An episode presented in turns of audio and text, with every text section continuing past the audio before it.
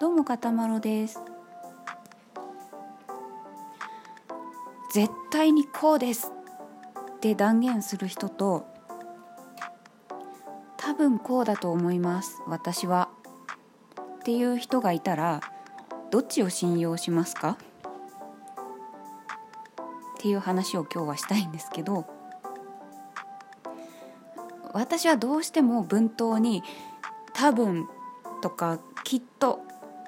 とか「おそらく」みたいな言葉をつけないと落ち着かなくて断言できない人なんですよ。あの学校の先生とか昔の職場の上司が、まあ、例えば運動会のリレー勝てる？とかあとは課題とか仕事とかを何日までに間に合いそう？みたいな質問をしてきた時に、まあ、どうしても未来のことなんて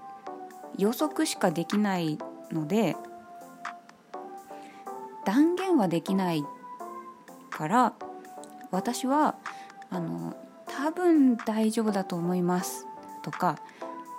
ちょっとギリギリなので本当に何とも言えません。とか正直に状況を事実としてね伝えるんですけどそうするとそこで「できます」ってはっきり言えないやつはやる気が足りないみたいなことを言ってくる先生とか上司がいたんですよ。まあ、そんなこと言われたって未来のこと分かんないじゃないですか。まあ、そそんなことをまあ伝えるとその実際にできるかできないかの問題じゃなくてやる気を表現してみろできます。やります。っていうもんなんだよ。やる気があれば。みたいなことを言われるのでその断言することを強要してくるんですよね。で、まあ、強要してくるしもうなんかはっきり言わないとその話終わんないから、まあ仕方なく「じゃあはい分かりました。できます」って言って。で結局間に合わなかった時に「お前できるって言っただろうが!」って言われたりとかして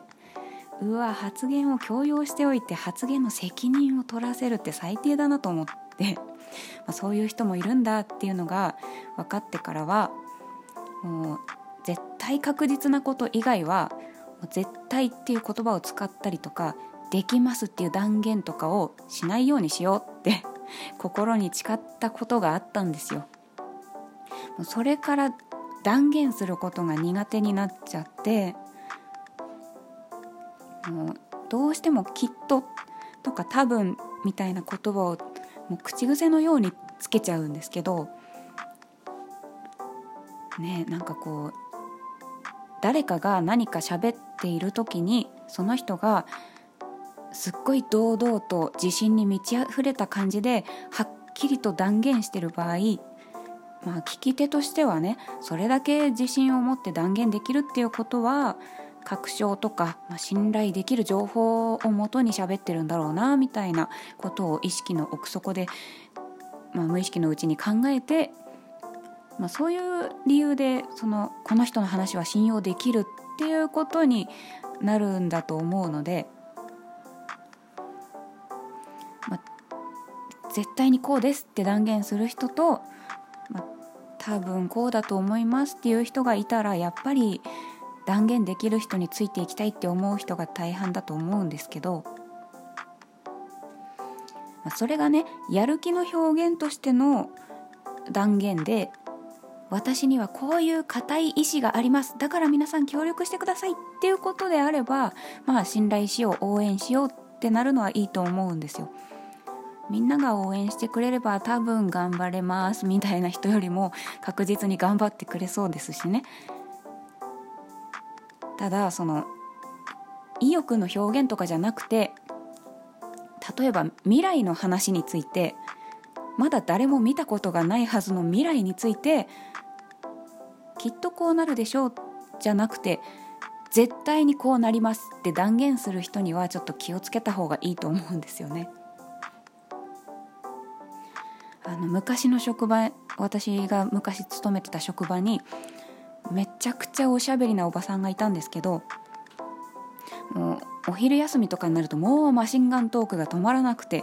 で、ま、昨日見たテレビの話とかをね延々と喋ってるんですよ。でワイドショーとかが大好きでこうどっか、まあ、国内ですけどどっか遠いところで殺人事件がありました被害者の女性は事件直前に元恋人と会う約束をしておりみたいなそういうニュースがあったとしてでそのおばさんは絶対あの元彼が犯人だよ私には分かるみたいなことを断言するわけです。でおばさん以外の、まあ、同僚たち先輩たちはいや証拠がないからまだ逮捕されてないじゃないですかまだ分かんないじゃないですかって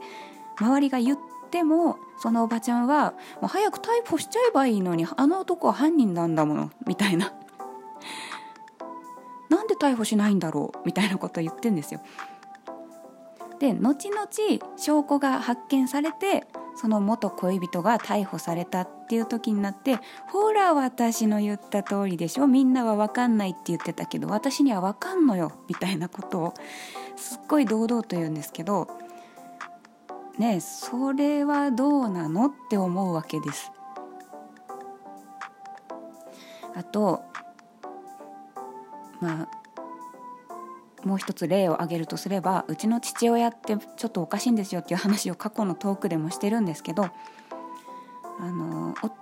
うちの父親の理論理論理論っていうのかなんかわかんないですけど俺は今まで雷に打たれたことがないからこれからも一生打たれることはないって言い切る人なんですよ。あとは東日本大震災を経験してるからもう俺が生きてる間は俺が被害を受けるような地域では大地震は来ないって断言するんですあの耐震グッズを買おうかって話し合ってた母親と私に「そんなもんいらねえもう来ないから」って自信満々に言うんですよ。わかります？おかしいじゃないですか。その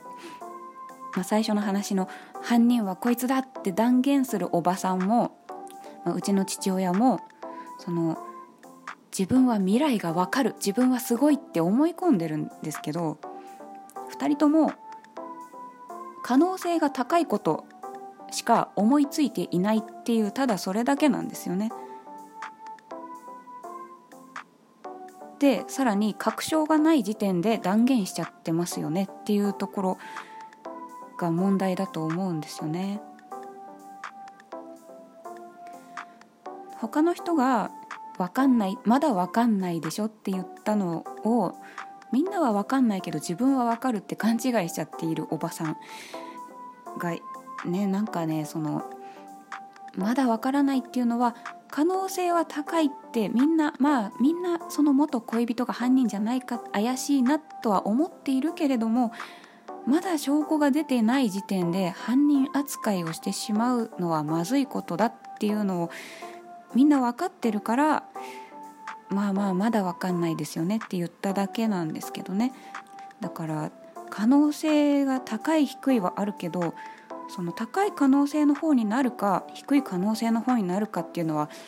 未来になってみないと分かんないことじゃないですか。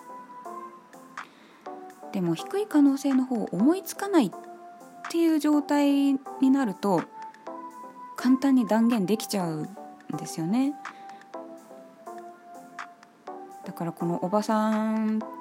とかうちの父親みたいなその話してる内容がまあちょっと内容が内容すぎておかしいなっていうのが聞き手が、ね、気づけるからいいですけどこれが話の内容がすっごくもっともらしい話だったらなんかこの人すっごい自信持って言ってるから正しいのかもしれないって騙される可能性もあると思うんですよ。すっごい自信満々にしゃべるんですもん。でも私はもう本当何の確証もないのに自分には分かるって断言する人のことは信用しないようにしてます本当なんていうかね分かるって言っといて全然違ってる人とかもいるのでなんかねこう断言する人とか断言を強要する人とかは私個人としては信用できないなって思っちゃうんですよね。うちの母親もよく私には分かるあんた嘘ついてるでしょみたいなことを言うんですけど大体私正直に喋ってる時なんですよ。ある時にあのそう私が彼氏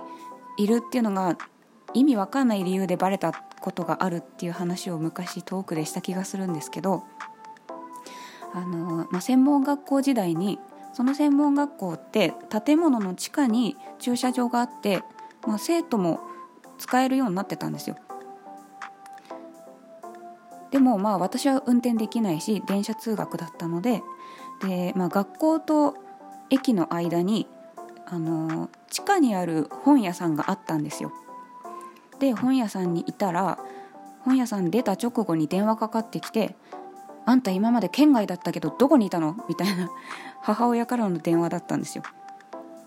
で「あ地下にある